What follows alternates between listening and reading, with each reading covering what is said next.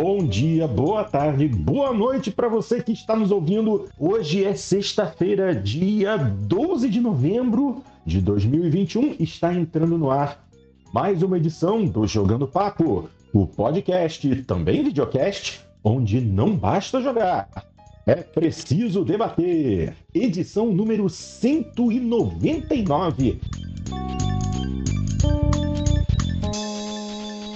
É, mais uma semaninha, mais uma semaninha, a gente arredonda. É, minha gente, cá estou eu, Fábio Porto, junto com meus queridos cadelinhos da Upgrade, para trazer a vocês as mais recentes e interessantes notícias do mundo do entretenimento digital. Bastante coisa para a gente conversar hoje e eu vou começar trazendo à tona mais uma vez notícias sobre aquele maravilhoso jogo que discutimos no finzinho do último programa. Obviamente, estou falando de Forza Horizon 5. Olha, gente, que loucura! Essa semana foi jogar todo santo dia. O jogo é muito bom. A notícia que eu vou trazer aqui realmente impressiona. E eu vou dizer para o Cadelinho o seguinte: não é a notícia que você colocou no nosso grupo. É uma outra com números ainda maiores. Notícia diz assim: Forza Horizon 5 conquista um milhão de novos jogadores todos os dias desde o seu lançamento. Essa notícia foi publicada hoje no site GT Planet, que já foi um site específico de Gran Turismo, mas hoje cobre tudo e mais um pouco a respeito de todas as plataformas e jogos de corrida. Olha isso. O mais recente título da franquia Forza Horizon, Forza Horizon 5, tem visto jogadores se aglomerando em números quase sem precedentes, ao som de um milhão de novos jogadores todos os dias desde que foi lançado. Entre a meia-noite de sexta-feira, 5 de novembro, quando o jogo foi disponibilizado pela primeira vez para jogadores da Premium Edition na Nova Zelândia, e a mesma meia-noite de sexta-feira, 12 de novembro, pouco mais de 6,7 milhões de jogadores visitaram o Horizon Festival, de acordo com as tabelas de classificação do jogo. Mesmo considerando contas de jogadores diferentes, como influenciadores, mídia e desenvolvedores de jogo, que tiveram acesso ao jogo antes da data de lançamento oficial, isso ainda significa que cerca de um milhão de novos jogadores a cada dia deram vida ao jogo não é exatamente feito lá também. No tempo que levou para escrever os dois últimos parágrafos desta matéria, 600 jogadores apareceram nas tabelas de classificação. Ou seja, o repórter que escreveu isso aqui, no momento que ele escreveu os dois primeiros parágrafos desse texto, nesse meio tempo, 600 novos jogadores entraram no jogo. Isso é uma taxa equivalente a cerca de 450 mil novas contas de usuários jogando Forza Horizon 5 hoje embora essa, esse intervalo de dois minutos é, ocorreu na América do Norte e está na, estava na sua maior parte dormindo, ou seja, ele estava, o, o repórter estava escrevendo essa matéria no momento em que grande parte da, da América do Norte estava é, apagada, dormindo. Enquanto isso, na Europa, é, os jogadores já estavam ativos. Ah, aí, continuando aqui, para ter uma ideia é, rápida do que, que está acontecendo, uh, todos os acessos antecipados de Forza Horizon 5 equivaleram a toda a primeira semana de vendas de Forza Horizon 4. Ou seja, só o, o, o, o, primeiro momento do acesso antecipado, que foram quatro dias, equivaleram a toda a primeira semana de vendas de Forza Horizon 4. Forza Horizon 5 deve alcançar a meta de 7 milhões de jogadores em 7 dias, comparando com os 113 dias necessários para que Forza Horizon 4 atingisse esse mesmo número. Em seu primeiro ano, Forza Horizon 4 atingiu cerca de 12 milhões de jogadores. O sucessor parece estar prestes a ultrapassar este número muito em breve. É basicamente isso. Se vocês achavam que Forza Horizon 4 fez sucesso, Forza Horizon 5 veio quebrando tudo. Ou seja, é, em sete dias, o jogo vai atingir o mesmo número de jogadores que o, o, o, o jogo anterior precisou de quase quatro meses para alcançar. Isso é absolutamente assustador e inimaginável para um jogo de corrida. É, é um recorde que possivelmente não deve ser ultrapassado tão cedo, se é que jamais será. Nem mesmo o Gran Turismo, é, em todos os anos da franquia, jamais teve um título que atingisse esse número em tão pouco tempo. Absolutamente impressionante. O que, que vocês acham? Eu... Será que realmente mereceu isso tudo? Eu acho que era esperado que ele, que ele tivesse bem mais jogadores do que o, do que o Forza Horizon 4 no lançamento por causa do Game Pass, né? Que o Forza Horizon 4, quando foi lançamento, ainda não tinha Game Pass. Ele foi lançado um pouco depois, né? Uh, mas eu acho que não tanto assim, né? Foi bem acima da expectativa. Sem dúvida. Pô, um milhão de jogadores em acesso antecipado. É. Assim, é uma coisa inimaginável. Até porque os jogadores de Game Pass só começaram a jogar no dia 9. Enquanto a grande maioria estava jogando. Esse, esse, milhão já estava jogando desde o dia 5. É. Muita gente que comprou a edição premium e muita gente que gastou dinheiro comprando aquele pacote DLC para garantir o acesso antecipado no Game Pass também. E não é, é um DLC barato, por assim se dizer. No Brasil, quanto, quanto foi que você pagou no DLC? É 179 reais. Pra quem, não tem game, pra quem não tem Game Pass, o DLC era 199. Mas aquele DLC só comprou quem tinha o Game Pass, né? Porque quem queria. Exatamente, não. Aquele DLC foi criado para os jogadores do Game Pass. Quem é. não tem Game Pass teve que comprar a edição Premium, que foi 399. É. Entendeu? Ou seja, mesmo sendo um DLC, não é um DLC barato. Foi muito dinheiro entrando nas contas da Microsoft. Mas assim, muita gente quis jogar antes do tempo. Mesmo a galera do Game Pass, muita gente quis jogar antes do tempo. Ou seja, a, a máquina de hype da Microsoft funcionou muitíssimo bem antes do lançamento do jogo. Isso é que é interessante. A Adeline começou a jogar no dia 9, né? É, eu, eu tive é, eu tive, na... pra ser bem sincero, eu comecei a jogar hoje, porque eu tinha deixado ele. Pois é, eu tinha deixado ele baixando, eu queria ter jogado na quarta-feira, mas esse final de ano assim tá tão, tão puxado, tão cheio de atividades que eu, infelizmente, eu só consegui jogar ele hoje. Mas é, todos os números realmente são impressionantes, Porto. E, e a, a, gente pode dar várias explicações, é claro, essa que o Dart mencionou, sem dúvida, é muito importante. O fato de que ele estava disponível no Game Pass é, Day One. Mas, mas muitos jogos estão disponíveis Game Pass Day One e nenhum deles faz esse estrondo todo, né? Então, se ele fez, é porque, assim, é primeiro, uh, é uma franquia que já construiu uma base de jogadores muito sólida, jogadores que, eh, por vezes, até muitos jogadores que não jogam o Forza Motorsport, mas jogam o Forza Horizon. Né? São jogadores que que, que, gostam dessa experiência mais arcade, que gostam da experiência é, de mundo aberto, uma experiência mais livre. Então, assim, não são necessariamente jogadores que curtem jogos de corrida. Eu, eu tenho convicção de que mesmo que o próximo Forza Motorsport seja extraordinário, ele não vai atingir esses números que o, que o Horizon atingiu. O Horizon, obviamente, ele, ele é, é menos nicho do que o, o Forza Motorsport. Né? O Forza Motorsport realmente é, é um nicho mais limitado de jogadores. É, só que é, é, extraordinário, porque é, ainda assim é um gênero relativamente limitado, não é toda pessoa que gosta. O, o fato dele estar crescendo a quantidade de jogadores é, demonstra que não é o pessoal de si que baixou só para ver qual é, é o pessoal que está jogando, que está curtindo e está chamando outras pessoas para jogarem junto. Isso é, é muito importante a gente destacar também. Então, e é claro, tem como a gente deixar de alegar isso, a qualidade intrínseca do próprio jogo. É claro que quando. Agora eu, eu comecei a, agora há pouquinho, joguei muito pouco ainda para cravar uma opinião a respeito, mas. E, e, eu joguei no Xbox One original, não joguei nem sequer no, no Series, mas, mas ele tá muito bonito mesmo no Xbox One original. Ele tá. Ele, ele claramente é superior ao Forza Horizon 4. O, o único.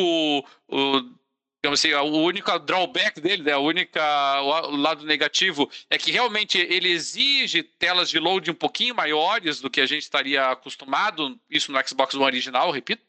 É, mas mesmo assim, eu estou falando assim, de telas de load, demora ali 10 segundos, 15 segundos, 20, se for uma tela assim muito exigente, é, nenhum terror para quem está usando um console mais antigo. Então, uh, eu entendo perfeitamente, é, é, compreensível, é sucesso o fato dele poder ser jogado entre os vários consoles diferentes, agrega mais a comunidade também, e, e estar no PC também traz mais gente, sem dúvida nenhuma. Então uhum. eu, eu, fico feliz, Porto, porque é uma franquia que nós uh, temos muito carinho por ela, é uma franquia que, que vem crescendo desde o primeiro, né? A evolução do Forza Horizon 1 é, para o Forza Horizon 5 é uma coisa realmente muito, muito forte. A gente, a partir ali do Forza Horizon 3, a gente tem um salto de qualidade muito significativo numa franquia que já era boa. E o, e o Forza Horizon 5 é aquilo que eu estou dizendo. Ele, ele pode não ganhar, talvez, o prêmio de melhor jogo do ano, mas é, eu, eu não sei, não me recordo se já houve na história um jogo de corrida é, que foi sequer indicado como um dos melhores jogos do ano. E eu acho que se ele conseguir figurar entre os, o, o, top 5, top 6, top 7, top 10 aí do ano nas premiações, já vai ser um feito extraordinário para um jogo de nicho. É, exatamente, é isso que você falou, um jogo de nicho. A gente sabe que jogos de corrida são muito importantes e determinados países, é, e aí notadamente o Brasil, são muito fãs de títulos de corrida. Mas, assim, jogos de esporte, títulos de aventura, normalmente têm uma imagem muito mais forte no mercado. Só que realmente, dessa vez, é, é, Forza Horizon 5 é, elevou os jogos de corrida a um patamar que há muito não se via. Entendeu? De muita gente está considerando ele para jogo do ano já é algo inesperado. Ok. E Porto, o pessoal, o pessoal aqui do YouTube está comentando, duas pessoas aqui já comentaram que eles jogaram o Forza Horizon 5 no xCloud. E, e disseram que está funcionando muito bem no xCloud. Inclusive, o Rafael Mano do Céu disse que ganhou corridas, inclusive, no xCloud. Então, tá, tá funcionando. Ou, ou, o pessoal que estava jogando era muito ruim, tem essa possibilidade, mas de outro ganhou. o que importa é a vitória, não importa quem era o concorrente. Se você meteu lá 9x0 em Liechtenstein, não importa. É três pontinhos no bolso de qualquer jeito. Eu, eu tô completamente impressionado de alguém conseguir é, estar curtindo um jogo como Forza que depende de reações muito rápidas através do xCloud então, é, olha só. Tá maravilhoso. Nossa, agora me impressionei. É, tanto, tanto o Rafael Mano do Céu quanto o Lima Charlie estão dizendo aqui que ambos jogaram no xCloud. O, o Lima não entrou muito em detalhes sobre eventuais vitórias, mas o Rafael disse que conseguiu, né? Então, olha aí, ó. É, muito bom, muito bom. Bacana demais. Ok, muito bem. Vamos em frente então, porque agora é, eu vou fazer aqui é, a leitura de um artigo de um editorial que o Cadelin compartilhou conosco, é um, que é bastante interessante. Esse material diz assim: se o Xbox não conseguir vender o PlayStation 5 neste final de ano, não tenho certeza de que ele jamais conseguirá. o material publicado pelo Tom Ori na VG 247, muito interessante, e eu vou compartilhar aqui com vocês. Fazer a leitura e depois a gente vai ver se concorda ou discorda com o que está aqui. Uh, a matéria começa assim. Sim, eu sei que é uma bobagem, manchete de guerra de console, mas sejamos honestos. Se eu simplesmente tivesse escrito Xbox, uma ótima compra neste feriado, você não teria clicado. Xbox como plataforma está passando por um grande momento. Embora o início do ano tenha sido meio árido em termos de grandes lançamentos, algo ampliado pelo fato de que todos queriam jogos novos e brilhantes para seus consoles sofisticados da nova geração, o verão em diante tem sido uma maravilha ininterrupta. No final de julho, Flight Simulator chegou ao Xbox, dando ao Series S e X o primeiro Uau exclusivo. Ele também, ele também chegou em seu primeiro dia no Xbox Game Pass. Psychonauts 2, um verdadeiro candidato a jogo do ano, impressionou muito no fim de agosto. Jogadores do Xbox não podiam reivindicar exclusividade sobre esse título, já que ele também chegou às plataformas PlayStation mas foi um outro título muito bom para chegar em primeiro dia no Game Pass. Outubro viu Back 4 Blood chegar também em primeiro dia no Game Pass. Foi uma grande conquista para o serviço, que geralmente não oferece jogos AAA de terceiros tão grandes no dia, no dia em que você também pode comprá-los. Então, os cachorros grandes entraram na cidade. Forza Horizon 5, GTA San Andreas da nova trilogia GTA aprimorada e Halo Infinite chegam ao Xbox e Game Pass em novembro e dezembro. Não estou exagerando ao afirmar que Forza Horizon 5 será um dos três melhores jogos do ano. Pausa. Veja bem, o, o inglês aqui está falando que Forza Horizon 5 é um dos três melhores do ano. É, você mesmo. É, continuando. É um jogo incrível que parece estar alcançando um público novo e maior do que nunca. GTA San Andreas é uma aquisição soberba ao Game Pass. E Halo Infinite poderia muito bem bater Horizon 5 como o maior lançamento da história do Xbox Game Studios. Você jogou o Halo Infinite Beta? Pois bem, Halo está de volta e potencialmente em grande estilo. Adicione a esses títulos como Art of Rally, 12 Minutes, Artful Escape, Stable, Football Manager 2022 e Skyrim. Que não, não temos, só um parênteses, né? Que infelizmente nós não temos acesso aqui no Brasil. É. E Skyrim com uma atualização de nova geração gratuita desde o, eh, desde o fim do ano e até meados do ano que vem para Xbox e Game Pass. Isso não quer dizer que o PlayStation 5 não teve alguns jogos bons esse ano. Returnal, Ratchet Clank Rift Apart, Deathloop e Kena Bridge of Spirits são todos excelentes.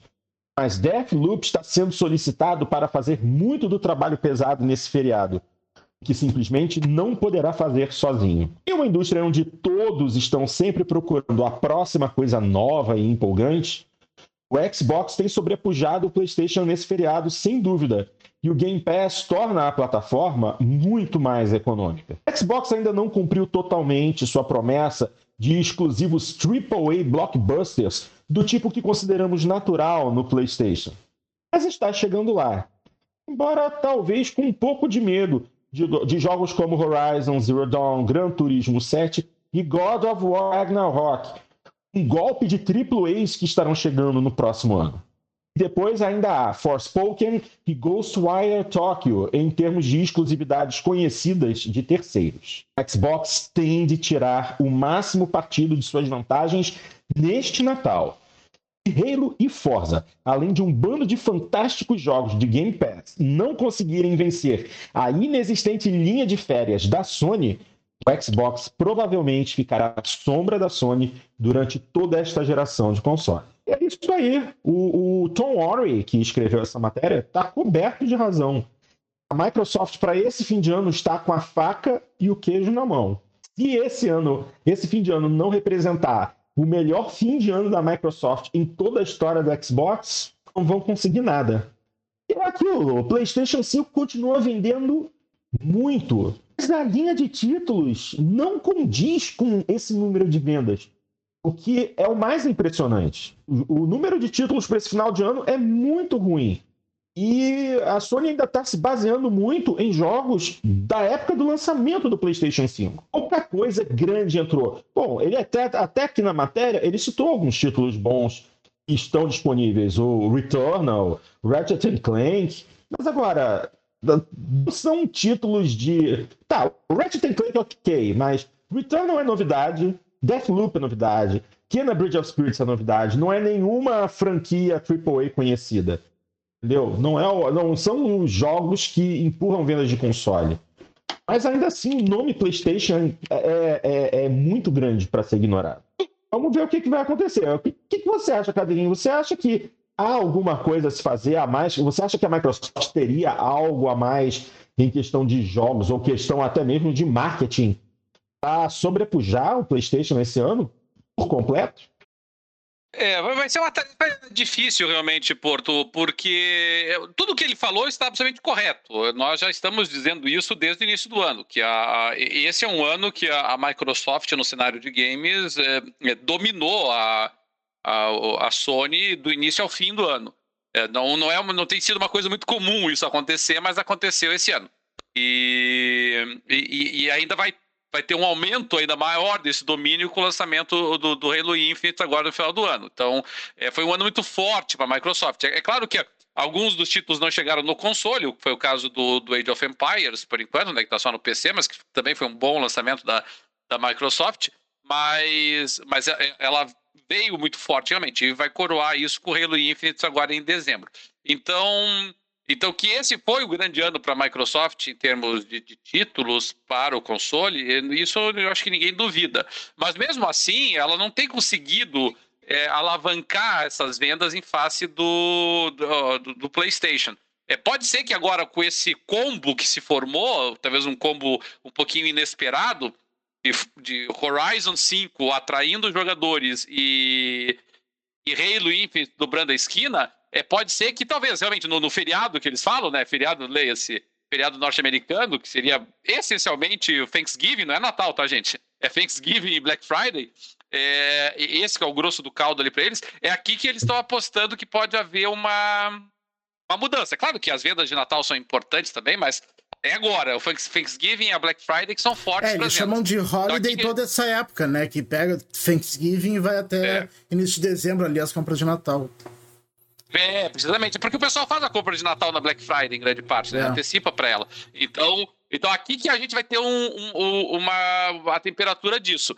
É, e, e, eu concordo com ele, assim, que se a Microsoft não virar esses números agora, por enquanto não tem nenhuma expectativa disso acontecer nos próximos anos, porque, assim, ela já apresentou todo, tudo que o Game Pass tinha a oferecer, já apresentou o xCloud, e, esse talvez seja o ano em que ela vai dominar o cenário de exclusivos com mais, dos consoles com mais tranquilidade do que, com, a, com do que o, a PlayStation pode conseguir enfrentar.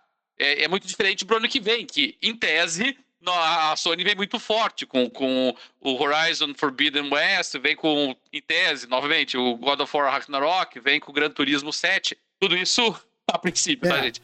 Então... Eu, eu, eu, só acredito que seja certo o Horizon. Os outros dois é incógnita. Se vai sair ano que vem mesmo. É, é em tese, tá. Então, se eles saírem, 2022 vem muito forte pra Sony. Então a Microsoft está apostando agora.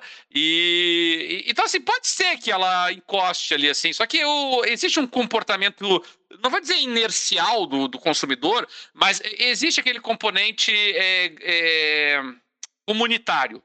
O teu, o teu amigo comprou um PlayStation, o amigo do amigo comprou um PlayStation, você até tem interesse no, no Xbox, mas, putz, meus amigos são tudo com PlayStation. E, e aí, então, essa vantagem de 1.6, 1.7 para 1 aí que o PlayStation está colocando em cima do Xbox, ele gera esse efeito inercial aí no decorrer do tempo. Então, é uma análise interessante, né, Porto? A gente sempre discute aqui qual é a importância de você ter exclusivos de peso nas vendas do console. É, aqui nós estamos fazendo um bom teste. Forza Horizon e, e, e Halo, e Halo, Halo Wars. E o Halo Infinite saindo no final desse ano agora. A gente vai ter uma boa dimensão, eu acho. Concordo plenamente. É, e realmente o Game Pass alavanca muita coisa. Muita gente está tá realmente deixando de comprar jogos para pagar um pouco mais caro, ou pagar um pouco mais caro, pagar por um serviço de valor relativamente alto, né? Se a gente comparar, se a gente é, imaginar que no Brasil o Game Pass ou Ultimate, né, para você poder jogar online, um serviço de R$ 44,90 por mês, 45 é um valor que para bastante gente pode parecer até elevado, mas é, é o que realmente está dando forças à Microsoft nessa batalha. A Sony é, deixando é, de oferecer. E nós temos que, que, lembrar, Porto, que assim, embora, é, aquela observação que ele fez, que também é muito, é muito correta, de que o realmente o, o, a PlayStation teve bons jogos esse ano, mas nenhum deles é, é arrasa quarteirão, né? Nenhum deles é, é um jogo assim que, que você vai vai vai atrair o pessoal e o pessoal vai jogar um monte e isso vai porque isso influencia as premiações também, né? O jogo que o pessoal está jogando. Deathloop é ótimo. Quem está jogando Deathloop? É eis a questão.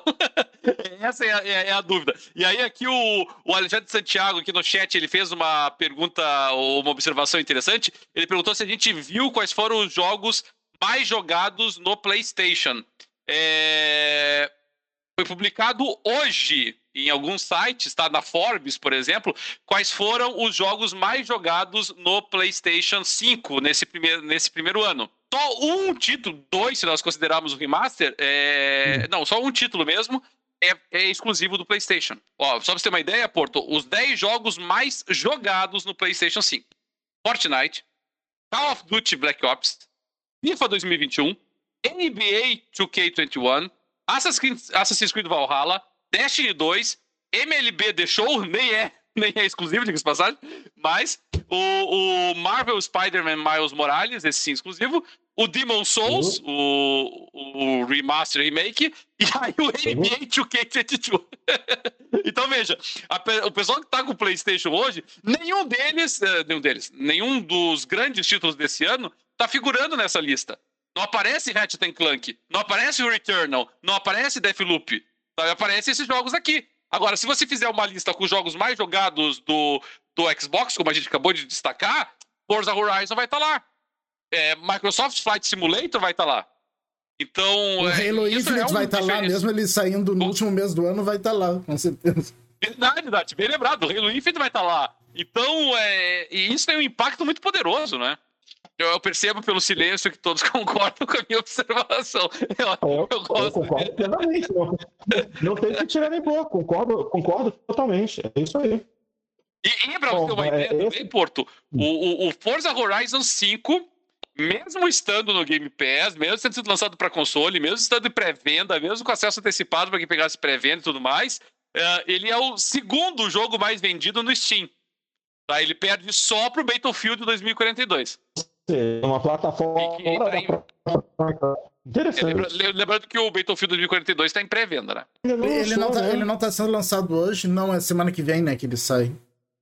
Eu, eu até acho que. Agora não sei. Eu é até de... acho que é hoje, mas por enquanto esses números ainda são de pré-venda. Bom, então. Ok.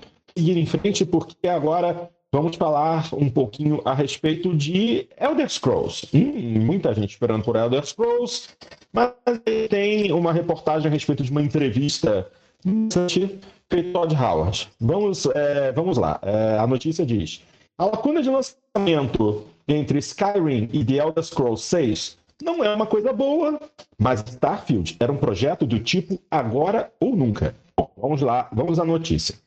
The Elder Scrolls 6 foi anunciado como estando em desenvolvimento na E3 de 2018, o que é um pouco estranho para a Bethesda, que tende a não anunciar um jogo com tanta antecedência.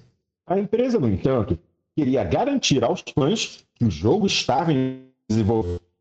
A Bethesda sempre disse que Starfield viria antes de Elder Scrolls 6. E nenhum detalhe sobre o jogo foi fornecido. O estúdio disse que Elder Scrolls estava a ser tocado por uma década ou mais, como Skyrim. E o trabalho não começaria totalmente até que Starfield tivesse sido oficialmente lançado, o que significa algo depois de 11 de novembro de 2022. O da Bethesda Game Studio. Falou quem? Falhou, falhou, falhou tudo. Essa lacuna. Oi? Ficou ruim? Desculpa, Porto, aqui. Vamos falhou. Lá. Tá falhando bastante tua voz aí faz um minuto e meio, ou menos. Então foi basicamente a leitura de todo o início dessa reportagem. Ainda Precisamente. Tá ruim? Vamos ver, tente recomeçar aí porque ficou quebrado nosso. Bem, então vou começar desde o início. Vamos ver se agora vai estar tudo ok. The Elder Scrolls 6 foi anunciado como estando em desenvolvimento na E3 2018, que é um pouco estranho para a Bethesda, que tende a não anunciar um jogo com tanta antecedência. A empresa, no entanto, queria garantir aos fãs que o jogo está em desenvolvimento. E nenhum detalhe sobre o jogo foi fornecido. O estúdio disse que Elder Scrolls 6 estava sendo projetado para ser tocado por uma década ou mais, como Skyrim. E o trabalho não começaria totalmente até que Starfield tivesse sido lançado, o que significa um momento depois de 11 de novembro de 2022. Basicamente, o, a, a notícia aqui sobre a, a Bethesda é porque o pessoal tem muita. tá, tá cobrando muito a questão do novo Elder Scrolls. E, e a Bethesda reconheceu que essa distância entre o Skyrim e o, e o futuro Elder Scrolls está muito, tá, tá, muito distante, realmente, assim. Então, nós, e, e, aí ele estava falando que o problema é que realmente surgiu a possibilidade de vocês de fazer o, o Starfield, e eles estão dizendo, ah, a gente teve que deixar o Elder Scrolls é, 6 de lado para fazer Starfield. É, embora já tenha surgido até rumores de um novo Fallout. É, isso já começou a surgir, pelo menos, em alguns documentos internos da, da Bethesda. Agora, a, a realidade é que são, são fases diferentes. Por mais que você diga que Starfield também é um RPG, o Elder Scrolls tem um tipo de, de, de fã, um tipo de seguidor assim bem específico que curte esse esse título. E aí eu vou ser bem sincero com vocês, não me parece que a Bethesda seja tão preocupada com esse é, lapso aí, porque é, ela lança Skyrim para tudo, né? Ela lançou Skyrim para todas as gerações, desde lá do Xbox 360, o Skyrim vem sendo lançado para todos os consoles. A gente abriu o programa de hoje praticamente dizendo que vai ser lançado novamente o Skyrim agora pro é, pro Xbox, então é, é, eles estão tirando leite de pedra com esses caras há bastante tempo, né? E agora tem essa expectativa com relação ao Starfield. Mas a, a, conclusão mais importante, me parece, que a gente tira da, da, da fala dele é de que, rigorosamente falando, o Todd Howard está nos dizendo que, olha, nem esperem sentados pelo Elder Scrolls 6 ou para o novo Fallout. A, a, produção deles agora é Starfield, eles estão é, concentrando nisso, estão focando em Starfield e não. E, assim, estão lamentando não lançar o Elder Scrolls 6, mas aguarde, porque não é para agora que vai sair, não. Então acho que a gente pode deixar Elder Scrolls 6 aí, olha na gaveta. Puxa vida, eu arrisco dizer, Porto e Dart, 2000. Olha, vou chutar alto aqui, tá? Eu tô achando que é no melhor cenário possível 2024. É, ele falou que. Nessa entrevista ele falou que vai. Que a produção vai retomar toda só depois do lançamento do, do Starfield, que é no final do ano que vem. Né? Pois é, então, e aí, e aí você vai começar a produzir um título AAA é, é, a partir do final de 2022, ah, meu amigo, é lançamento para final de 2024 ser tanto. É. O, o, que eles podem fazer, talvez, assim, é, apesar de tudo, o, o, Fallout ele é um RPG de, de ambições e proporções menores do que o Elder Scrolls. Então eles podem lançar o, o Fallout e aí, e, e, enquanto estão trabalhando no Elder Scrolls, para ver se alivia um pouquinho o pessoal. Só que, novamente, os fãs de Fallout não são necessariamente os mesmos fãs de Elder Scrolls. É, é, você, o pessoal que curte RPG tem muito essa divisão, né? O pessoal que curte RPG de mesa, de, o pessoal que curte RPG medieval, o pessoal que curte RPG de, de é, ficção científica, então são públicos distintos, isso que é importante destacar. Então eu acho que a Bethesda vai ter que se virar aí, né? E você lança o Starfield, que é uma ficção científica, aí você lança o novo Fallout, que é uma ficção científica também, por que não? E aí, depois que você vai lançar o Elder Scrolls 6, hum, vai, vai, vai longe essa complicação ainda, né? Então, o, o, o importante é esperar. esperar sem pressa, sem, sem ficar é, segurando aí a respiração, porque vai demorar um pouquinho isso ainda, né, Dart? Você também concorda aí? 2024 é uma expectativa razoável? É, eu também acho. Na melhor das hipóteses, final de 2023, mas eu acho que é mais 2024 mesmo. É, eu, eu, também acho que é por aí. Mas de qualquer maneira, assim, o, a, a, nossa, a nossa expectativa é que venham pelo menos algumas datas, né? Porque data, por enquanto, que é bom, neca de neca, né? De, de qualquer um deles, né? Mesmo Starfield, por enquanto, acho que tá só Holiday, né, Dart? Sim. Uh, uh, não, não, me engano, é... não, se eu não me engano, eles deram uma data certa, eu não me lembro. Deram data, deram data. É, deram eu, data, eu não me tá lembro certo. exato, é novembro do ano que vem, eu não me lembro o dia. Já deram um dia. É, tá? isso é verdade. Isso, isso é verdade. É... Mas enfim, nós tivemos esse, esse gap aí, ele vai ser incontornável. Uh, outra notícia importante aí pra gente destacar e que nós tivemos aí também de, de atrasos agora é com o Steam Deck, né, Dart? Você chegou a ver? A Valve pegou e informou aí que o Steam Deck, que estava sendo esperado para o final desse ano, vai ser lançado só em fevereiro de 2022.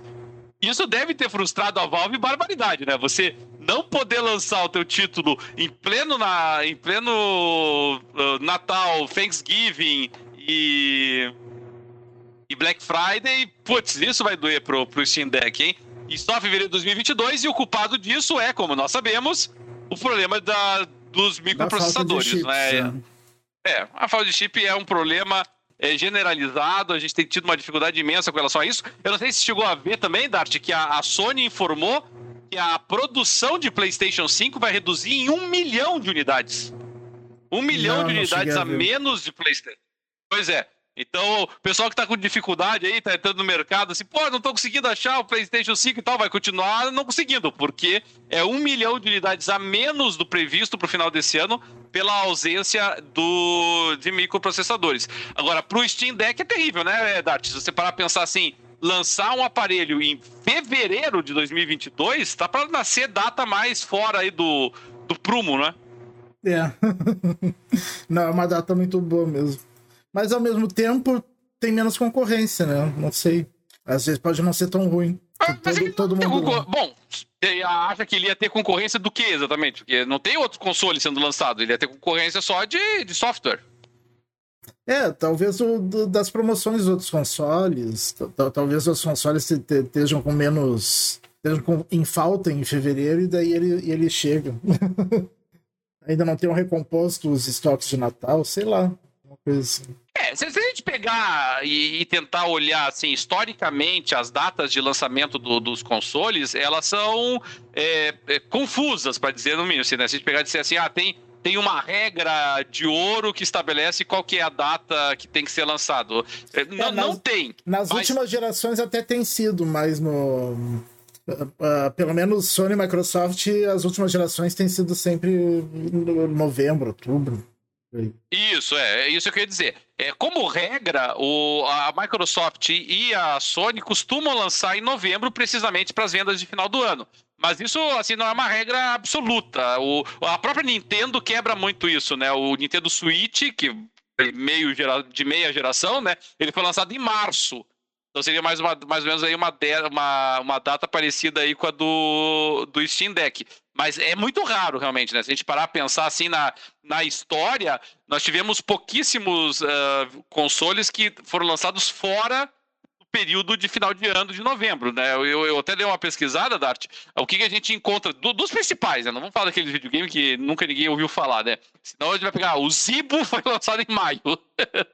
Mas dos, dos consoles relevantes, o que nós tivemos assim. a gente tem aqui assim foi o, o Switch que foi lançado em, em, março, né, uma data um pouquinho fora aí da, do padrão. E aí a gente tem que buscar lá no PlayStation 2. O PlayStation 2 foi lançado em março, mas isso nós estamos falando de 21 anos atrás, tá? Então, o PlayStation 2 foi lançado em março, o Nintendo 64 foi lançado em junho, mas veja, tudo, assim, literalmente aí do século passado, nesse caso, né? Então, desde o do Xbox 360, desde o PlayStation 3, desde o Wii, os lançamentos sempre novembro, né? Então, Xbox 360 novembro, PlayStation 3 novembro, Wii novembro, Wii U novembro, PS4 novembro, Xbox One novembro, Série X, Série S novembro, PlayStation 5 novembro. E agora o Steam Deck sofre aí tendo que ser lançado em em março, né? É, em fevereiro, desculpa. Não, então, uma data que, que certamente que, a Valve não dizer que fevereiro tem menos concorrência, menos concorrência pelo dinheiro das pessoas, né? Todo mundo gastou dinheiro no final do ano. É. Esse vai ter que ir longe, assim, né, pra gente conseguir encontrar aqui. O. Bom, eu descobri, eu descobri aqui que o, o em, em, fevereiro, da pesquisa que eu fiz aqui, teve um único console na história que foi lançado em fevereiro, Dart. Mas um console importante. O Famicom, né, o, o, o Nintendinho original foi lançado em fevereiro, né? Então tá aí, de repente, vai que eles repetem. É, 20, 20, 27 anos depois, nada.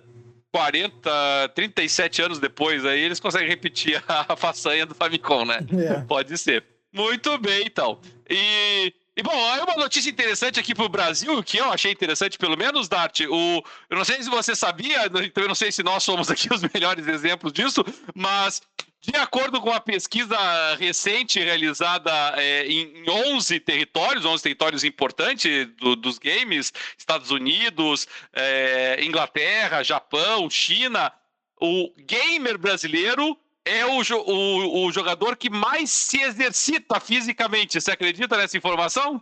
É, é eu acho uma lástima isso. É, é a traição do movimento. traição do movimento Você nerd. pessoal que vai pra academia? Todo nerd de meia tigela. Já se viu nerd se exercitar.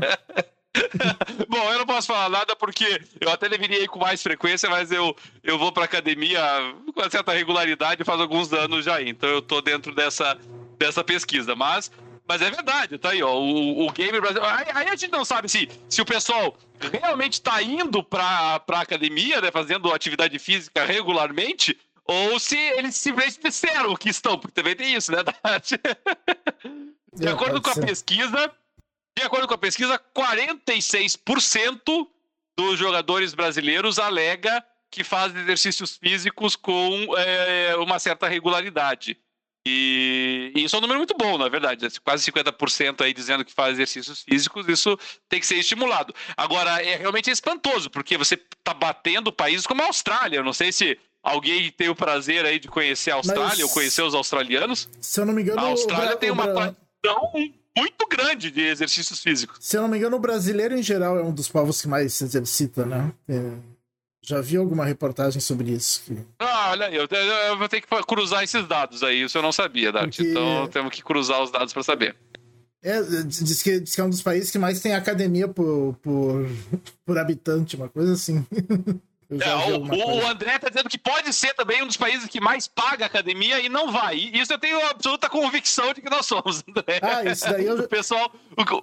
Eu já, já, já paguei muita academia, só que não funcionou nada. Não, não, não adiantou nada pagar. Não, não adiantou nada pagar. Tinha que ir ainda por cima, daí não dá. Né? já tá pagando o troço, tem que ir pra lá. É. Mas que tem bastante contribuinte de academia, eu não tenho dúvida, André, que bastante gente paga academia e vai. Olha, ó, o Diego tá dizendo que ele tá na estatística do pessoal que se exercita. Isso é muito bom, isso é importante mesmo, né? É, aqui no Brasil nós temos algumas tradições que eu acho que até o pessoal o pessoal gamer cumpre, né? Sempre tem o pessoal lá que curte pelo menos uma, uma pelada ali, pelada, vamos lá, né? Tempos politicamente corretos, tem que ter cuidado, né? Curte um, um, joguinho de futebol de final de semana, no meio da semana, e aí às vezes conta isso como exercício regular. É, vai lá, né? Não, não deixa de ser, né? Regularmente, uma vez por semana, eu vou jogar um futebol lá com os amigos. É, e agora até futebol já não tá mais na na crista da onda, né? Parece que a onda agora é beach tênis, não sei mais o que. Esses que são os esportes que o pessoal tá, tá curtindo agora, né? Eu, eu já sou mais de, de academia, levantar peso mesmo. Eu, eu sou mais tradicional nisso. Mas, mas é bom, na verdade, assim, a gente tá brincando, mas a verdade é que é muito bom. Porque isso é importante, né? Que a pessoa é, tenha, curta o, o, o hobby, que é um hobby sedentário, por mais que a pessoa, que, que a gente tente dizer o contrário, né? Não, a gente se exercita bastante ali, a mente e tal. Mas não, né? É um hobby sedentário. A não ser que a pessoa fique dançando muito Just Dance ou, ou jogue Kinect até hoje, aí pode ser que ele se movimente um pouquinho mais. Então é importante, e é importante incutir isso na cabeça, principalmente dos mais jovens, né? A gente tem um dos motivos do Kinect não ter dado certo é porque não combina muito com o gamer, né? Ficar se exercitando. Principalmente nos Estados Unidos, assim, né? É. Que o índice do pessoal que faz exercício é baixo, né? E eu, eu, não sei se o Porto voltou ou não. Tá de volta, Porto? Vou de vocês. Aparentemente a conexão agora tá mais estável. Vamos ver. Ah, tá bem, Vitor. Tua voz tá um pouquinho baixa só. É, eu estou. Eu estou escu... Ah, tá, tá, um pouquinho baixo? Bom, vamos botar tá o microfone mais perto. Tá bom, tá bom, tá bom. bom eu estou escutando aqui a, a discussão de vocês. O que eu posso dizer é que eu já fui mais ativo, mas por conta da pandemia, estou mais sedentário. Então, ainda estou tomando coragem de voltar a me exercitar. Mas eu até que. É, o. Eu tava, participando bem. Eu tava, eu tava indo à academia regularmente, o que para mim era algo relativamente raro. Agora eu vou ter que tomar coragem e voltar de novo. Mas eu acho que só vou é. conseguir fazer isso mesmo no início do ano que vem. Eu preciso, eu preciso do Assassin Monk fazendo aqui o português aqui gravando com a gente para equilibrar aqui a, o nosso percentual, né? Para que no Jogando Papo tenha 50% também de jogadores que fazem exercícios físicos regulares. Né? Mas, eh, mas é importante, realmente. Eu acho que a gente tem que encorajar isso, tem que incentivar o pessoal, principalmente a gurizada, o pessoal mais jovem aí que fica muito tempo. Se não tá no videogame, tá na televisão, se não tá na televisão, tá no celular, se não tá no celular, tá no tablet, tá, tá sempre envolvido com algum eletrônico. Então é importante que seja estimulado mesmo, né? que a pessoa podendo, a, a gurizada vá fazer exercícios físicos na escola, vá para natação, vá para fazer uma, uma luta marcial, vai jogar futebol, vai jogar vôlei, vai jogar tênis, vai, vai fazer dança, né? Mas qualquer coisa ali que, que movimente é, é muito importante. E vou mais além até, sabe? Você, eu sei que talvez aí o Dart vá discordar de mim, mas você, você estar bem fisicamente ajuda até você curtir o, o, o, videogame, né? Às vezes você sai lá do exercício físico, vai pra academia, vai pra não sei o que, chega em casa cansado, é, é um relaxamento, né? Então você senta, ali sim, né? Você senta no sofazinho lá, depois tomar um banho, é claro, né? Porque tá suado da academia. Tomou um banho lá, senta agora, vou, vou relaxar, vou suavizar, vou deixar aqui a minha musculatura cicatrizando e tal, e vamos nessa, né? Vamos curtir uma coisinha mais passiva aqui. É legal, eu, eu fiquei muito feliz com essa notícia, Porto. É, e não é só isso. A partir do momento que a pessoa vive uma vida mais saudável, ela se sente mais alegre, mais ativa, e talvez é, essa maior atividade permita que a pessoa também é, possa passar um pouco a mais de tempo jogando videogame. Não, se, não chegue no fim é, do dia tão cansado a ponto de falar, ah, não tô com saco nem de videogame, vou me esparramar no sofá só para ficar vendo televisão. Porque o videogame não aparecer, mas também é uma atividade que demanda um funcionamento maior do cérebro e tal, demanda que você esteja mais alerta, mais desperto se for um jogo que é, exija é, respostas mais rápidas. E a partir do momento que você tá letárgico, tá cansado e tal, você talvez não tenha tanto prazer no videogame. Se você estiver vivendo uma vida um pouco mais saudável, você vai estar mais desperto, mais ativo, até mesmo para jogar melhor.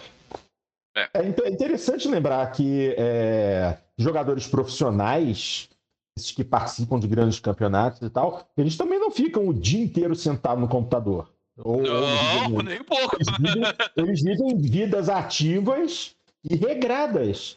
Eles se exercitam, sim, para compensar também os longos períodos que eles passam sentados numa cadeira com um joystick ou um teclado e mouse na mão. Então, é, eles, é moram, eles moram naquelas, naquelas house games, né? Aquelas mansões.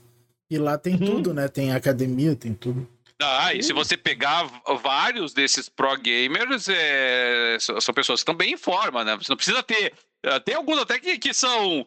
Que, que, que, curtem, né? Fazer a malhação mesmo, né? Fazer os treinos lá e ficar grande, mas, mas não é ficar grande, é você estar tá em forma, né? Você percebe que a pessoa tá, tá inteira, tá, tá, tá bem nutrida, tá.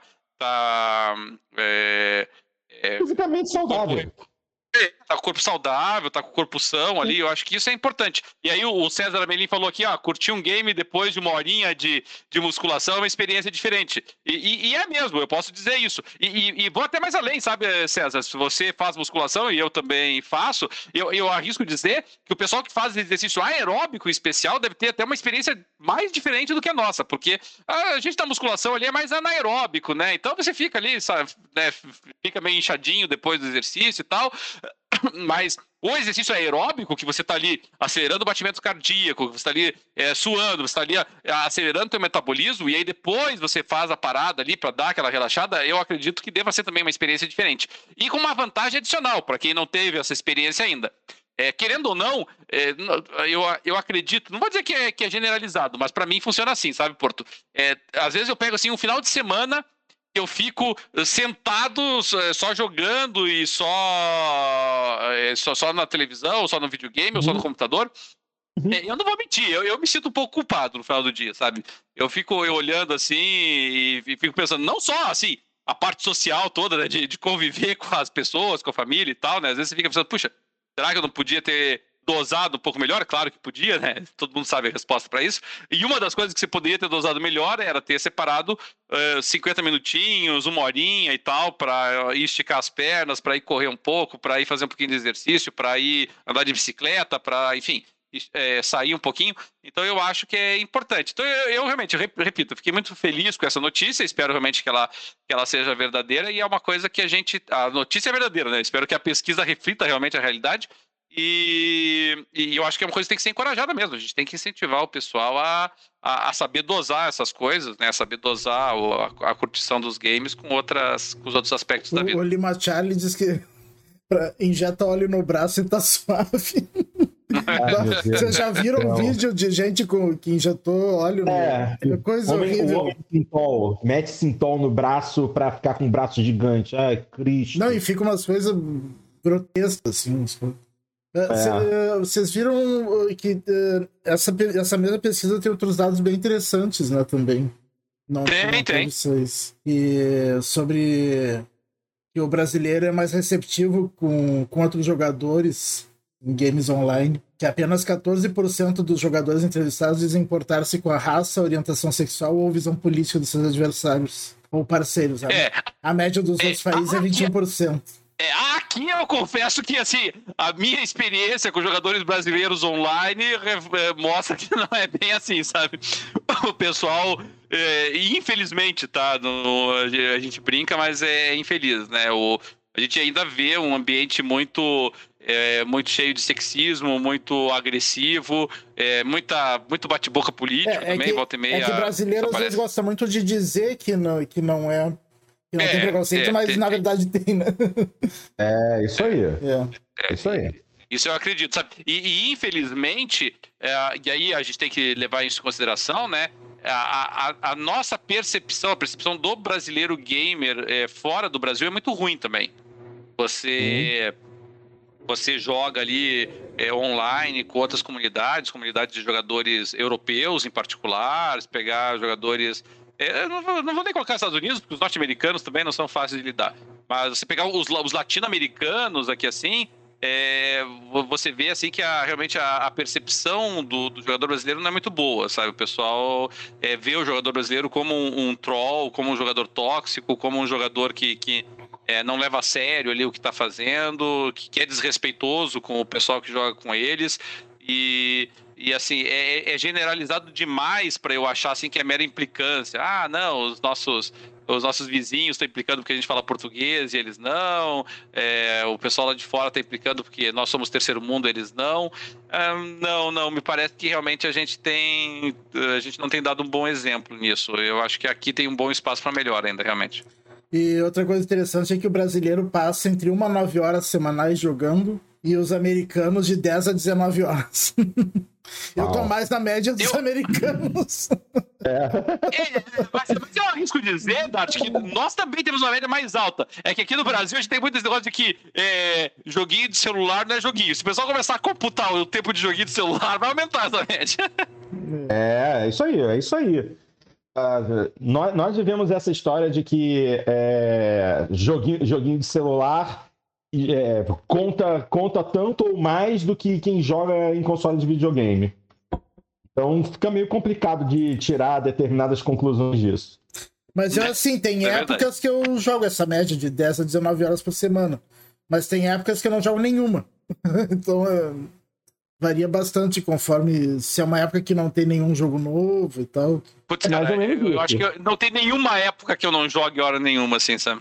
Não, tem não, épocas tem- que eu jogo mais ou menos. É, tem, tem épocas que eu jogo, sei lá, 5 horas por semana, 4, 5 horas por semana. E tem época que eu jogo 20 ou mais, né? É, tô com o Dart nessa. É, pouco antes do lançamento do, do Forza Horizon 5, eu tava jogando mais ou menos isso aí, umas 4, 5 horas por semana no máximo, porque não tinha nada de muito interessante é, e eu tava querendo me poupar pro lançamento do Forza, que aí também eu esculachei. Eu acho que só essa semana eu devo ter jogado, desde o lançamento do Forza até agora, eu devo ter jogado direto umas 30 horas, pelo menos. É, eu Tá nessas muito últimas. além do meu, né? do meu normal. Nessas últimas semanas eu joguei bastante, porque eu terminei o Far Cry 6. Depois Uhum. eu, eu terminei também aquele. Aquele de Roma lá, que eu esqueci o nome. O Forbidden. Roma? O tá. Forgotten City. Forgotten City. Gotham City, tá. E daí veio o Forza Horizon 5. É, você veio, É, eu- numa, você veio numa onda de, de jogo aí. É, eu, É. eu- eu tive a oportunidade, aproveitando aqui o gancho, né, já que nós já mudamos o tópico, eu tive a oportunidade de jogar dois jogos agora mais independentes aí, mas que o pessoal pode dar uma olhadinha. Um deles, que é realmente extraordinário, é o Griftlands. Eu- o Griftlands eh, eu já mencionei antes aqui em outros programas, ele é uma, uma cópia do, eh, do Into the Spire, mas extraordinário, é muito bem feitinho. E, e outro jogo que eu joguei recentemente, que eu gostei, que eu gostei muito, foi o Life and Suffering of Sir Brent.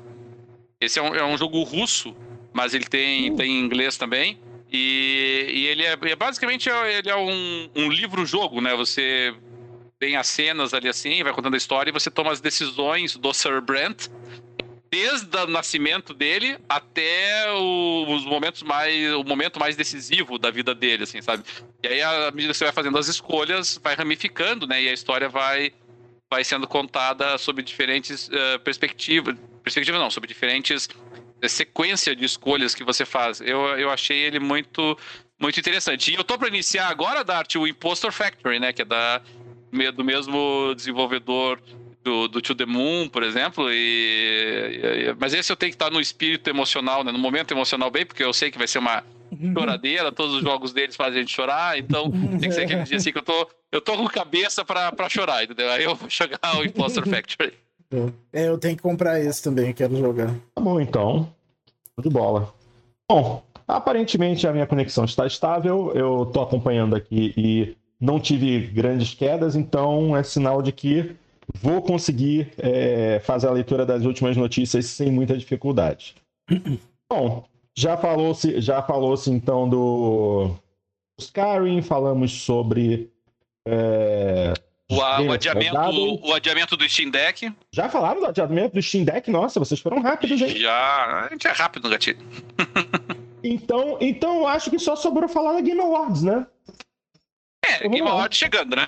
É, Game Awards chegando e a, reporta... e a, e a matéria diz assim: Game Awards apresentará pelo menos 40 jogos e oferecerá verdadeiras coisas da próxima geração. Já?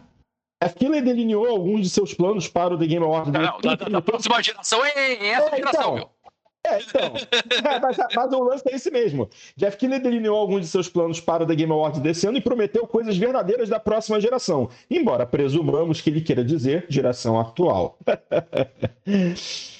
então, como já sabemos, neste ano o The Game Awards ocorrerá ao vivo e pessoalmente, ou seja, com, com público, com espectadores, com palco, no Microsoft Theater na quinta-feira, dia 9 de dezembro de 2021.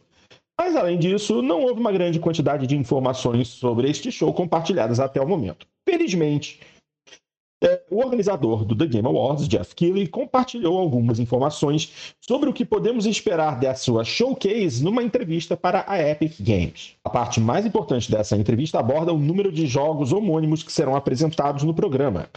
Ele observou que entre 40 e 50 jogos estarão incluídos no show de uma forma ou de outra.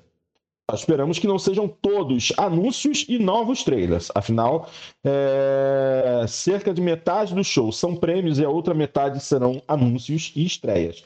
Então, aparentemente, será uma noite agitada, se movendo em velocidade vertiginosa. Uh, é ótimo ter celebridades, é ótimo ter música, mas acho importante que é focar nos jogos, disse Killer à Epic. Especialmente esse ano, haverá muito conteúdo para 2022 e 2023. Nos mostrará nosso tipo de maior linha de estreias mundiais e anúncios. Se você ficou frustrado com os elementos não relacionados a jogos do programa do ano passado, não se preocupe. Ele está dobrando tudo em jogos desta vez que aprendemos no ano passado foi que, no final do dia, realmente são os jogos e trailers que impulsionam o show.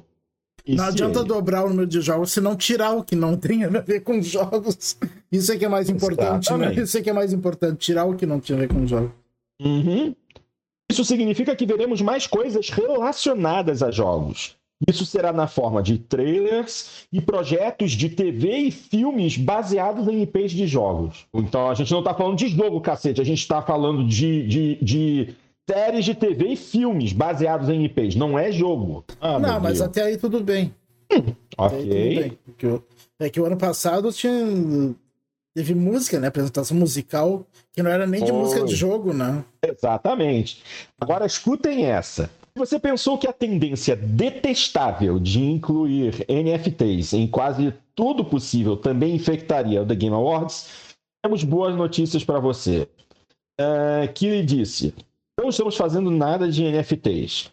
Mas ele está flertando com a ideia de colocar o The Game Awards no metaverso. Ah, Segundo Keeley, estamos realmente interessados no estilo metaverso de como as pessoas assistem ao show. Estamos começando a explorar a ideia de encontrar novas maneiras de distribuí-lo, usando jogos e tecnologia de jogos. Essa é, na verdade, nossa próxima plataforma, certo? Somos um programa sobre videogames, então, é claro, deveríamos exibi-lo dentro de videogames se pudermos. Espere algum tipo de integração com Fortnite ou algo assim. Jesus Cristo. Se for fazendo o estilo daquele shows de grandes artistas dentro do Fortnite, fala sério. Uh, Para encerrar aqui a reportagem, o programa anual de dezembro é, teve 83 milhões de espectadores ao vivo em 2020, um aumento de 84% em relação ao ano anterior. Os Game Awards serão mais uma vez distribuídos com uma transmissão ao vivo global em 4K Ultra High Definition em mais de 40 plataformas globais de vídeo, plataformas sociais e de jogos em 9 de dezembro. Então, como sempre, vai ser transmitido em todo lugar possível. E vamos ver se dessa vez eles transmitem em 4K, porque ano passado eles prometeram que o canal oficial do YouTube ia transmitir em 4K e foi em 1080p. Eu fiquei bolado com isso. É isso aí, de 40 a 50 jogos a serem apresentados. Ainda bem que ele falou que vai incluir 2022 e 2023, né? Porque, na verdade, deve ser 90% é, do que vai ser apresentado vai ser para 2023. Tendo vista que a gente ainda está numa situação pandêmica e muitas produtoras ainda estão sendo obrigadas a trabalhar em casa. Está dificultando a vida de muita gente. Assim, alguma expectativa, gente? Eu, honestamente, não estou com expectativa de nada, nada para The Game Awards desse ano. Muito raro isso. Normalmente sempre tem um joguinho ou outro que dá um certo interesse, mas por esse ano eu tô Eu tenho, eu tenho a mesma de sempre. GTA 6. Esse eu quero que se... eu quero sempre que apareça. Em, ah, em qualquer lugar. Você é, uma pessoa... lugar. você é uma pessoa tão inocente, Dart. Adoro tua inocência. Fala sério, eles acabaram de botar a edição definitiva da trilogia GTA original. O que, que vocês acham que, eles, que esse povo está fazendo? Eles não estão nem pensando em GTA 6 ainda. Você pode ter certeza disso.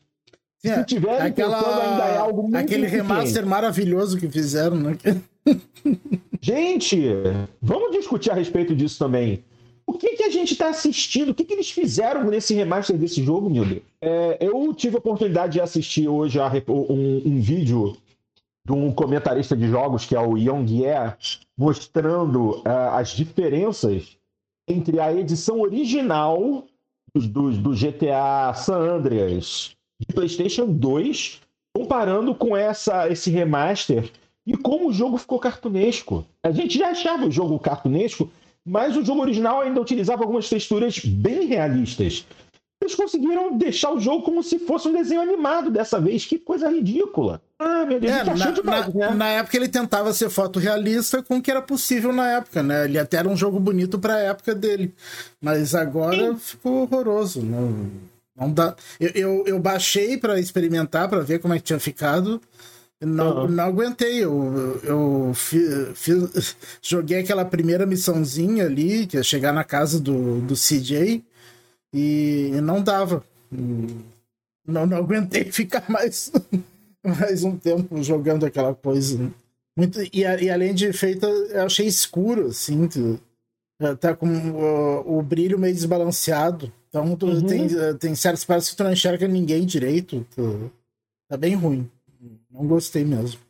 Muito triste. Absolutamente triste. Porque, não, e o pior assim, é que ele tem um modo. Ah. Ele tem um modo qualidade e um modo desempenho. No modo qualidade ele roda só 30 FPS. Aquela coisa rodar só 30 FPS. Meu Deus do céu. Nós estamos falando de um jogo de PlayStation 2. Como é que o jogo roda mal? E nesse remaster, eles não aumentaram absurdamente o número de polígonos dos personagens, nem da cidade, nem dos veículos. Esse era um jogo que devia de, ro de rodar bem, sabe aonde? Até no Switch. Tem gente falando que no Switch o jogo roda em determinados momentos abaixo de 20 frames por segundo. Como é que dá para acreditar numa coisa dessa, minha gente? Se esse mesmo jogo, San Andreas, roda bem até em celular versão de San Andreas de celular roda bem. Como é que num Switch, como é que num Xbox Series X, PlayStation 5, o jogo não roda bem? O que, que, a, o que, que a Rockstar tá fazendo, meu Deus? Fazendo o porte porco, remaster porco, enganar o povo e vender a 300 reais? Cara, inacreditável isso. É, a única coisa boa desse porte é realmente o... os controles que melhoraram. O esquema de controles está bem parecido com o do GTA V. Outra coisa também foi comentada: é, várias músicas desapareceram da playlist do jogo. Só que aí quem teve acesso à versão de PC já entrou lá nas pastas de arquivos e descobriu que as músicas que foram removidas ainda existem. Os arquivos de música ainda existem. Eles só foram retirados da playlist, possivelmente por problemas com o licenciamento das gravadoras. É, com certeza é licenciamento o problema. Quer dizer, isso não foi pensado antes nem mesmo agir como, por exemplo, a SEGA, que é, quando perdeu a licença de várias músicas do Crazy Taxi, quando eles foram lançar a versão para os consoles mais novos, né? uh, eles substituíram as músicas. Muita gente ficou chateada, mas a, a playlist é, não perdeu o número de músicas. As músicas foram simplesmente substituídas. Eles assinaram novos títulos com outras gravadoras para manter ainda uma playlist robusta no jogo. No GTA não, eles simplesmente tiraram 20 músicas e deixa do jeito que está. Quer dizer, a, a, até nesse ponto eles quiseram economizar e fizeram um jogo porco para pegar otário. É, eu simplesmente digo isso. Esse, esse GTA Definitive Edition é, é um pega otário. É um pega otário. Entendeu? Porque é, o nego vai comprar esse jogo é, pela nostalgia de querer jogar de novo, vai botar o jogo para rodar e vai ver que não é aquilo que era. Entendeu? De repente as pessoas vão comprar o jogo, gastar uma fortuna e falar assim: caramba, eu não lembro desse jogo ser tão ruim. Porque não era. Ele, é, não, mas então, é, é, ele, ele, não, ele não. Ele ficou ruim por causa do péssimo trabalho da Rockstar em fazer essa versão. Talvez se pegar um PlayStation 2 e botar o disco e rodar a versão original do PlayStation 2, é, é, é, aí chega e fale, pô, esse jogo era bom mesmo. Mas essa edição, em todas as porcarias que tem, todos os erros e os bugs que estão aparecendo. Dizem que a versão de PC tem mods que deixam ele muito mais bonito, né, do que, do que esse remaster. Ah, mas eu então, não duvido nada disso. Ah, Dart, o mundo dos mods é um mundo maravilhoso. Para quem joga em PC, pega um jogo, pega um jogo qualquer, qualquer que tem um gráfico mediano, conseguir fazer alterar as texturas, você deixa o jogo maravilhoso. Aposto que você já viu vídeos no, no YouTube mostrando as edições super maravilhosas de GTA V modificadas que dão aparência de mundo real. Sim. O jogo fica com uma beleza impressionante.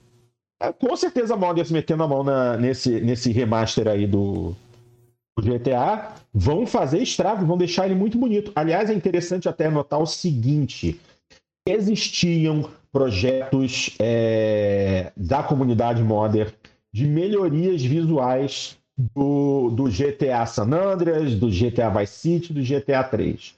A Rockstar entrou com processo contra todas essas equipes de modders para que elas. É o famoso Season Desist, para elas, que elas parassem imediatamente de produzir esses mods. Por quê? Porque eles estavam na iminência de lançar esses remasters. Mas você pode ter certeza, eu vi imagens alguns desses mods. Dão chinelada nessa porcaria que a Rockstar botou para vender agora. Não, fácil, fácil. Fácil, fácil. Quer dizer, a Rockstar, para a Rockstar é tudo dinheiro, basicamente. A comunidade modder fazendo as atualizações, deixando o jogo mais bonito, de graça, para quem tem uma cópia original do jogo. Vamos colocar aí entre aspas. Mas assim, é, tu, tu, a ganância da Rockstar é incrível. Mesmo que você esteja criando um, um mod gratuito, eles não estão nem aí. Comprem o nosso jogo e que se, que se explodam os modders. Muito triste, muito triste. E é, o André Luiz se botou... Junta... Se junta a, uma, a vários remasters, né? Que não, não viveram à altura do nome. Eu, eu tava vendo alguns sites, Porto, que, que listam aqui, e o, um aqui colocou assim, os, é, é, anterior ao lançamento do novo GTA. E aí ele colocou assim os 10 remasters que eles acharam que não viveram à altura. Então eles colocaram uhum. o, o, o Halo The Master Chief Collection, colocou o Super Mario 3D All Stars, esse tem que puxar um pouquinho mais da, da memória. O, uhum. o, Resident Evil Zero HD Remaster, o Silent Hill HD Collection, o, o Devil May Cry HD Collection, o Final Fantasy Chronicles, a versão remasterizada, o, o Tony Hawk's Pro Skater, não o que saiu agora, né? Mas a primeira ah, tá. tentativa tá. de remaster que foi feita pro, pro PlayStation 3, o, o, o remaster do, do Crysis, do Parappa the Rapper e do Secret of Mana. Uh, o Secret of Mana, convenhamos, né? Ele, ele é lá do Super Nintendo, aí fizeram um remaster pro PS4. É difícil, né? é complicado.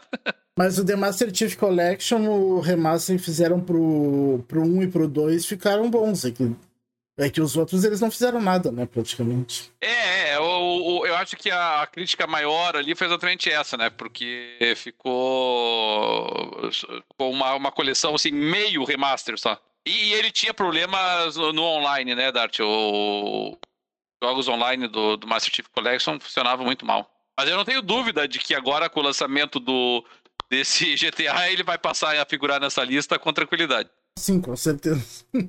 e o, aqui, aqui o, o, o, pessoal me perguntou aqui se o Ronaldo Evangelista perguntou se a gente já falou da chegada do Homem-Aranha no Marvel Avengers. A gente não falou, Ronaldo, porque a, a gente acha horrível o Marvel Avengers. mas, mas fora esse detalhe, uh, realmente, ele tá chegando exclusivo pro PlayStation, salvo engano, né? O, o, o personagem. É, é, agora, não sei se saiu já ou se vai sair, eu acho que foi lançado, né? Não qual, sei exatamente qual? quando é que ia ser chegar. Não, não, não, minto. Ele não foi lançado, né? Ele vai ser lançado dia 30 de novembro também. É. Olha, vou, vou, vou citar aqui uh, no chat. O André Luiz colocou: o golpe tá aí, cai quem quer. o Alexandre também, olha o golpe. O César votou: Rockstar se especializou em pão requentado. Olha, eu sinceramente acho que não se especializou, não, porque se tivesse especializado, tinha saído algo decente. O que aparentemente. É, isso aqui é isso mancha a imagem da. É, mas ele mancha a imagem da Rockstar, querendo ou não, né, Porto? Porque a Rockstar é uma empresa. É, nós tivemos aí várias empresas que tiveram a sua reputação meio manchada recentemente, né? A Rockstar era uma empresa que vinha muito sólida.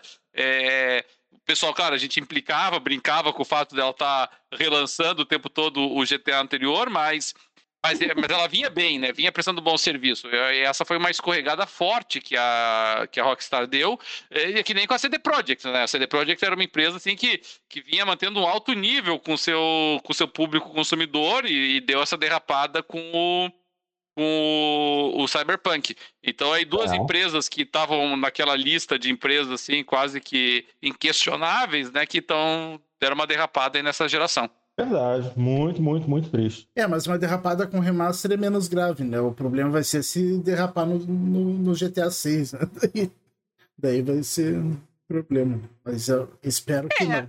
É, é, é, assim, claro que é, é, menos grave, mas, mas você fica, fica uma sensação ruim, fica uma sensação de que a empresa é, tá também tá, tá, tá, que nem a Bethesda com o Skyrim, né? Tá querendo tirar a lei de pedra, né? Então fica fazendo esses trabalhos assim que parece muito tosco, muito em cima da hora. Então eu, eu acho realmente que o que, que prejudica a imagem, né? E, e, prejudica porque não dá nem pra gente falar assim que ela vai lançar esse remaster e logo na sequência já vai sair um novo GTA. Porque se ela tivesse feito as duas coisas, até a gente poderia ter dito, ah, tá, lançaram lá uma versão remasterizada meio apressada só para para servir de trampolim para o novo GTA. Mas nem isso, né? Ficou um lançamento tosco, jogado ali assim, é, é mal divulgado, arrisco dizer até, né? Não houve é, divulgação, não houve uma propaganda é, significativa para ele. A, mesmo jogos que chegaram gratuito, o, o, jogo que chegou pro, pro Game Pass ali, sabe, chegou ali, ah, tá, tá aqui. Além disso, vai ter San Andreas aqui. Ah, sério.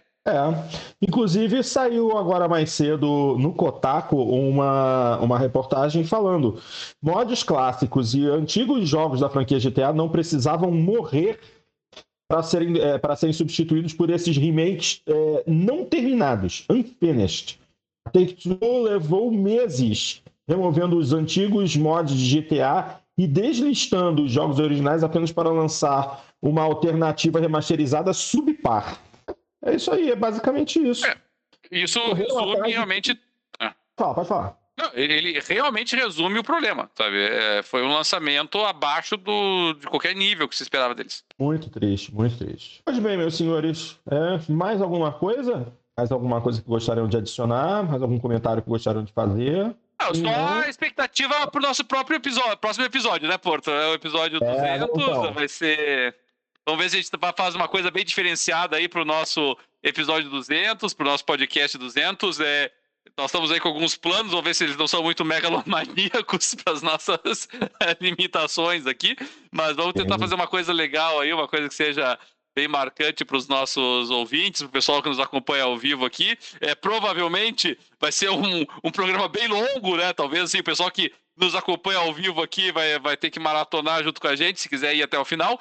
Mas o pessoal que nos acompanha pelo podcast, nossos ouvintes, talvez vão acompanhar aí os, os, o podcast dividido em mais de um episódio, porque a tendência é que ele vai ser bem, bem longo, bem grande. Mas acho que vai ser bem legal, vai ser bacana a gente comemorar o, o nosso episódio 200. Episódio 200, vale lembrar, né, Porto? Com o título jogando papo, né? Se a gente for buscar lá da época do Papo da Coruja, já passou é, muito tempo.